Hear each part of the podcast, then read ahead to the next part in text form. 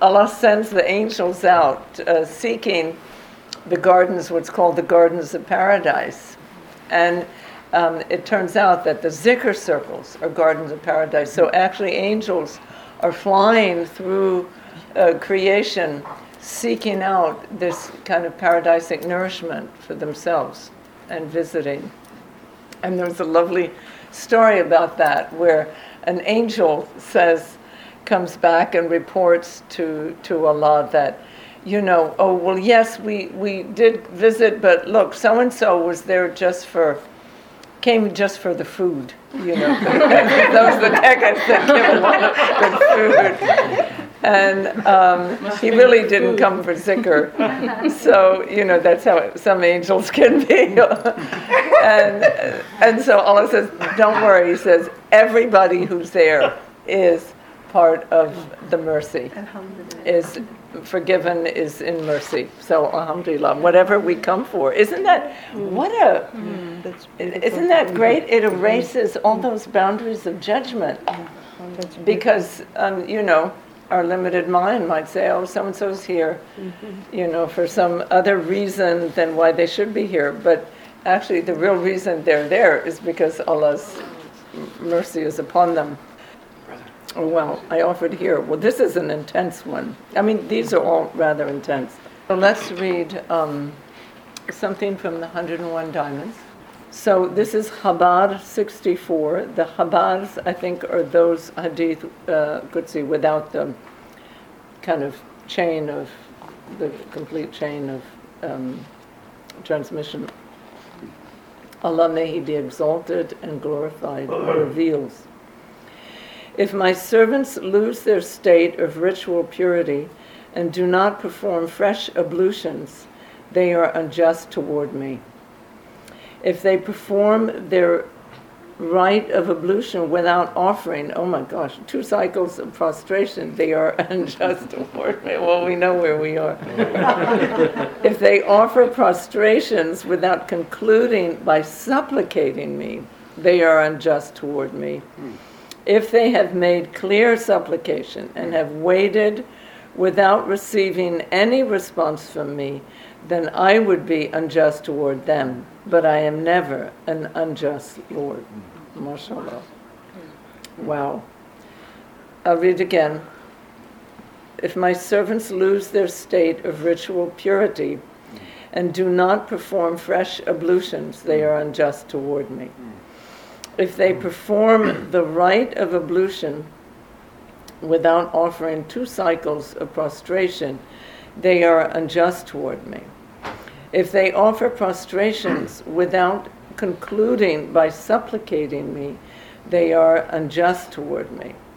If they have made clear supplication and have waited without receiving any response from me, then I would be unjust toward them. But I am never an unjust Lord. Amen. But the ablution to the prayer, I mean, many I think Muslims and probably Jews and, uh, will perform ablutions after losing ritual purity, but the next step, which is you know the two rakats of prayer, that's where you know a lot of us drop off the cliff. And but we do know that Bilal did this, and he was a slave and to one of the Quraysh and beaten and mistreated because he because he became Muslim. And then he was left in the desert to basically die with heavy stones and uh, you know they asked him to renounce uh, the prophet and whom uh, I don't even know if he had actually met him as a one-on-one but um, and he didn't and then one of the early companions Hazrat Abu Bakr Siddiq God bless him came along and saw him and bought him but um, and then he became one of the close companions and would call the prayer.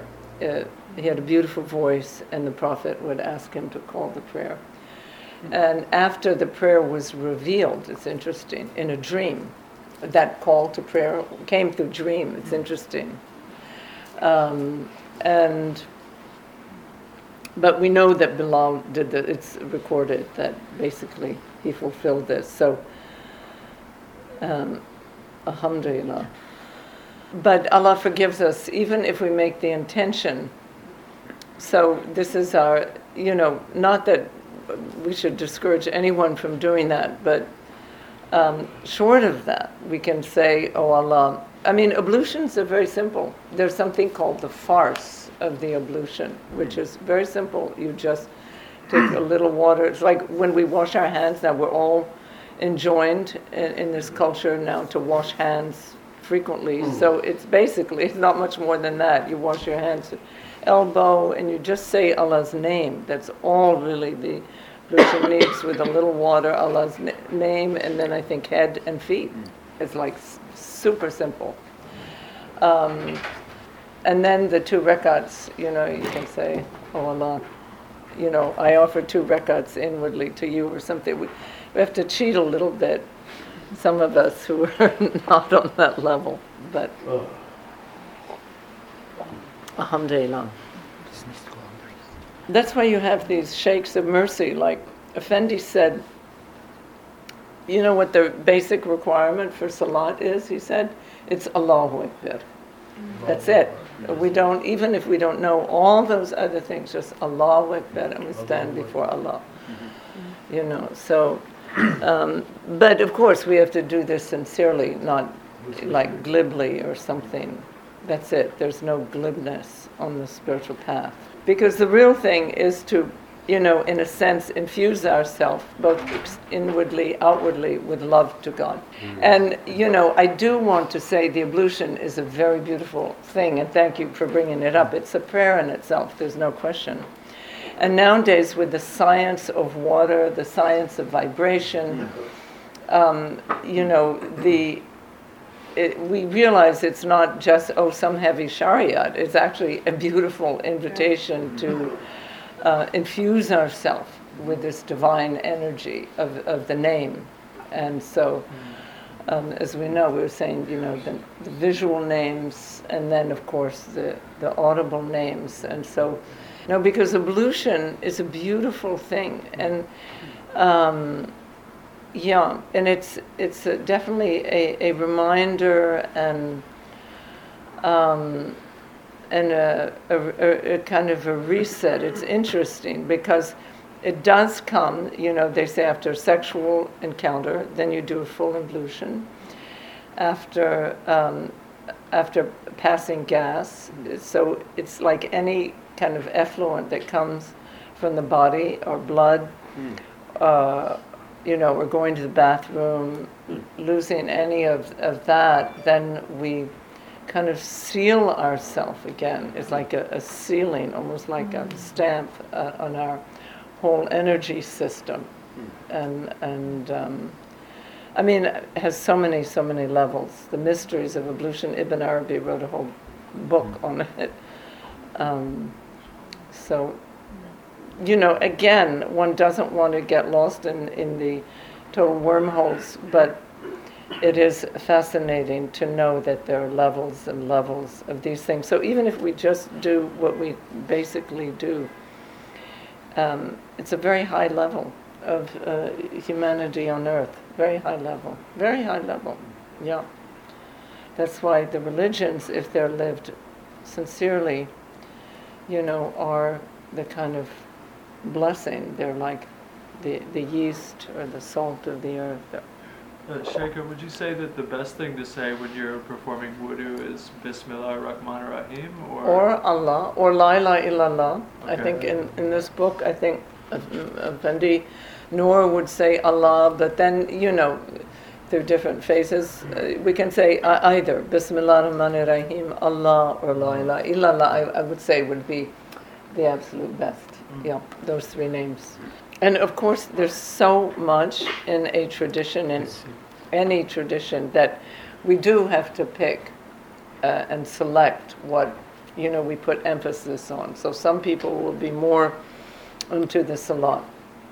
Some people will be more into the zikr. Some people will be more into reading Quran. Doesn't mean they might not do the others, but where they, their emphasis, their focus. Some people into, you know, uh, contemplation or difficult. So some people will be into reading the hadith and as long as we're focused sincerely on, on, on one of these great aspects. I mean, I myself, as I go, realize more and more the tremendous power of, of Salat and the blessing of Salat. It's an elevation of our own being. That's why it's called an ascension. It is a special kind of meeting with Allah that I don't know if you know. If I mean, I that's what I felt that there's a, and it's almost you. It, it is like being with Allah, you know. And the zikr is a little different. Maybe it's more of a merging or, a, but some, and it, that's why it says there's no salat in paradise. It's very interesting. Mm. And there is a great joy in that taking that place of servant, you know, that salat is. Even if, as Effendi said, in the state of unity, it's the attribute of Allah bowing or prostrating to the essence of Allah. You know, that's how close it is. Hmm. The attribute, so we become that divine attribute prostrating to the essence, but of course the essence is also within us, so it's like Sheikh Noor might say, you know, it is, it's like Allah prostrating to the essence. And that is accorded to the human being, that, you know, who has this complete, it was the complete vessel of, of all the attributes. That's a very, very, very powerful and amazing station. By being that, then really you taste that a servanthood is like the highest level, you know, and that the highest pleasure of disappearing into the the one through that s- servant, through complete slavehood, which is the lowest, and yet the lowest is actually the highest. That's the real secret. No, no, Allah does not need our salat. But there is a, a love there. You're right. Allah does not need salat. You know, on one level, and then on the other. But though Allah loves the salat because it is Allah's own. We can't say Allah's own salat. You know. So it's the it's the perfect expression of creation you know, because as the entirety of creation, uh, that human being is the macrocosm or microcosm, macrocosm of all creation. So all the beings, we contain everything, every divine attribute, every state, and so that this lover and beloved, so that that entire creation is disappearing back into its creator, into its essence, is formidable. Yeah. And is a powerful experience if one can taste even a little, little bit of it. Also, Yeah. according to Shoaib, last time he was here, Yeah. from Ibn Arabi, he said that Allah, they, they call it commandment. He says, it's not commandment. Allah decided this for us. Yeah. As a gift. Yeah. He Yeah. decided the salat in Sharia Right. for us, As a gift for himself, really, or this aspect. Yeah. which is very different than commandment. Mm-hmm. True. True. Yeah. The Yeah. prophetic hadith Oh. that that the prophet said that Mm. uh, the salat is like bathing in the river that's right outside your home. So who would not, you know, in a hot climate? Uh, it's, it's that refreshment. And he said that salat is the refreshment of my eye, his eye, but the eye of the heart. So salat is the refreshment of his eye. That's what I mean. Rasulullah sallallahu. So, alhamdulillah. And then again, one more hadith where it says that, you know, if that ihsan is the state where um, when you're offering salat, you see Allah, and if you don't see Allah, uh, know that you are seeing Allah. That's Ibn Arabi's interpretation. Even if we don't recognize what we're seeing or experiencing as Allah, we should know, we know that it is. So that's what I mean. The salat is pure Allah. I, I would happen to be, I think I mentioned this maybe in the book, or in the line of prayer of Muzaffar Effendi once. But you know, you say don't ever get between the one who prays and the direction of their prayer. Said it's better to wait 40 years than cross through. But you know, um, but I was sitting in the garden in the Tekken Istanbul, so I was outside, and he was praying right. I happened to be in the direction of his prayer. And I saw his eyes were like burning orbs, and he was looking straight out. You know, I was like so struck. It was extraordinary. And so he wasn't looking down, you know, he was just looking straight, gazing at Allah, or Allah gazing at creation, you know, who knows what level his prayer was at. Yeah. Um, so again, there are orientations for all these things in the Sharia, and um, Ibn Arabi is probably the best orienter. But it's very interesting that Ibn Arabi accepts all the madhab, all the, you know, so uh, allowing for the diversity of the human soul. And he always says- and he says, you know, choose the way of the of the schools of the rulings that are the easiest for you for the person. So he allows that ease. We shouldn't burden ourselves with excessive difficulty because the point is not the difficulty of the practice. The point is the love to Allah and the reverence to Allah um, that fear, yes, of the lover, though, um, as we spoke of last week. So, if we burden ourselves with too much practice, it becomes a thing in itself, and we become actually distracted from the beloved. Yeah, but our practice should be continuous remembrance, you know, just continuous awareness. Muraqabah, where and again, that's something Mustafa Effendi mentioned. Um, it's not, again, a necessity, but he did mention to, if one wanted, if, if it actually helps to calm your mind and to focus you, you imagine your sheikh. Or, you know, if you want the pir, or the Rasul Sallallahu Alaihi Wasallam, knee to knee, just in, or in front of you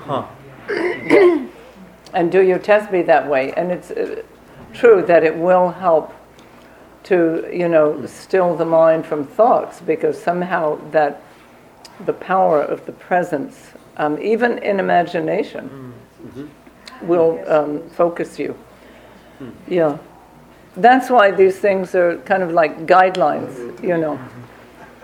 Yeah, they're very true. Is the, is the presence. That's why it says salat, unless you have a moment of presence, but even just one moment of presence, it's not, doesn't happen, doesn't occur. Salat is the zikr of the entire creation. And it's good to, you know, hear these things because then we will feel the greatness of it also when we stand in salat and that we are somehow embodying all of creation.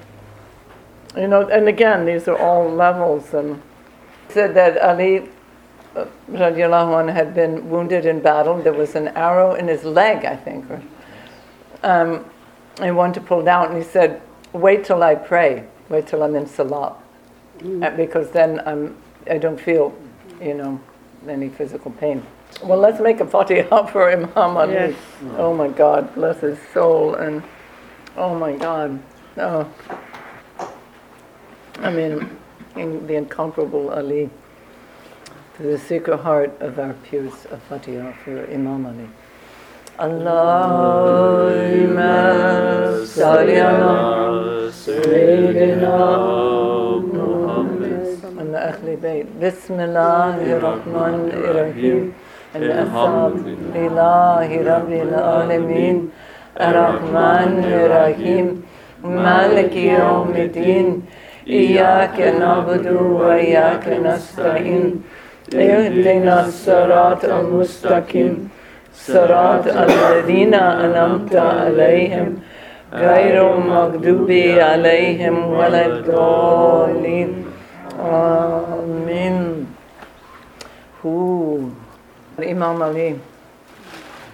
I mean, he really was like the son of Rasulullah. Rasulullah used to carry him around and carry him on his back, and he would sleep with the Rasul. And when Muawiyah, you know, and wanted to pretend closeness to the Rasul as though he had this um, precedent, you know, Imam Ali wrote him a letter and said, I, w- I slept with him, I felt his skin against my body. I, I had the fra- his fragrance in my nostrils. And I would follow him like a child, like a, the, um, a camel. A baby camel follows its mother, mo- you know, mooing and, and, and longing for him. and so, I mean, it's a, amazing. I mean, one can't encompass. Ali is, in, Effendi said that about Hazreti Fatima and about also, it's true of Hazreti Ali. He's incomparable. I mean, and then his life, oh my God, after the passing, what he took on, what burdens, what attacks came on him, what, uh, you know, the burden and always forgiving. That's what it said about him, that Ali would always forgive. That's what the Rasul actually convoked. Sometimes he would, you know, uh, call the companions and ask questions and, you know, to have their answers. And so he could point out also specific gifts of certain of the companions. And he convoked them and asked, you know, how many times, if someone wrongs you, you know, you would forgive him. And of course, Omar and Abu Bakr Siddiq and all, all of them, you know, said, of course. And then the Prophet kept asking, would you forgive them if they do it a second and a third and a fourth? And after a while, they said, well, I don't know, not really. You know, they would be so honest. And then Ali said, I would forgive, yes, and I would forgive, and I would forgive. I mean, he had that, you know, that was like a, a heart line to the Prophet, which is the heart line to the Rahman. He, was carrying that. And so his life was a testimony of that. And then in the end to be, you know, murdered. And then to forgive the one who murdered him because he lived, of course, a couple of days and they wanted to kill him right away. Mm-hmm. Um, but he was, and while he was being held, he said, "No, you know, don't don't kill him." And he actually that night sent milk to the one in prison, mm-hmm. and um, and the one in prison who killed him, mm. who had been his servant, of course, in the early days, right. um, said, "No, I don't want the milk." He thought it was poisoned mm-hmm. from Imam Ali, so he refused it. Mm. And then Imam Ali told him, you know, like the next day, was, if you had taken that milk, you would be with me in paradise, mm-hmm. you know. So, um, no, I mean, my God, he's um, a universal being of the greatest of the greatest. I mean, yeah. And this is the path of Ali, mm. the Tariqat Ali. All the tariqas are from Ali. Because even though Abu Bakr Siddiq, as great as he is, he's called the friend, he uh, was the companion of the cave, he gave everything he had for the Prophet, everything, till he was naked, till he only had a loincloth with piece of cloth for himself and his wife that they would share to do prayer. It's Abu Bakr Siddiq. And he was three years the Khalif. But um, you know, and the Prophet said, if I could have a friend, if Allah would allow me a friend, it would be Abu Bakr. But he was not even, the beloved didn't even allow that. But still, he acted like a friend, of course, as we know. But um, Ali, after that, the the succession. That's why that succession is completely right, in, and it's completely right that Hazreti Ali be the last of the four because he became the inheritor, just as the Rasul is the inheritor of the, prof, the, the prophetic lineage, you know, or like the last child. You, and so, um, and it says, because he was the last, this is what Safar Effendi said, all the lineages go through Ali. Um, because all those who took hand with Abu Bakr, with Omar and Osman, uh, renewed their bayat with Ali. So uh, he is the door, as it says. He's the door to the city of knowledge of Rasulullah sallallahu alaihi wasallam.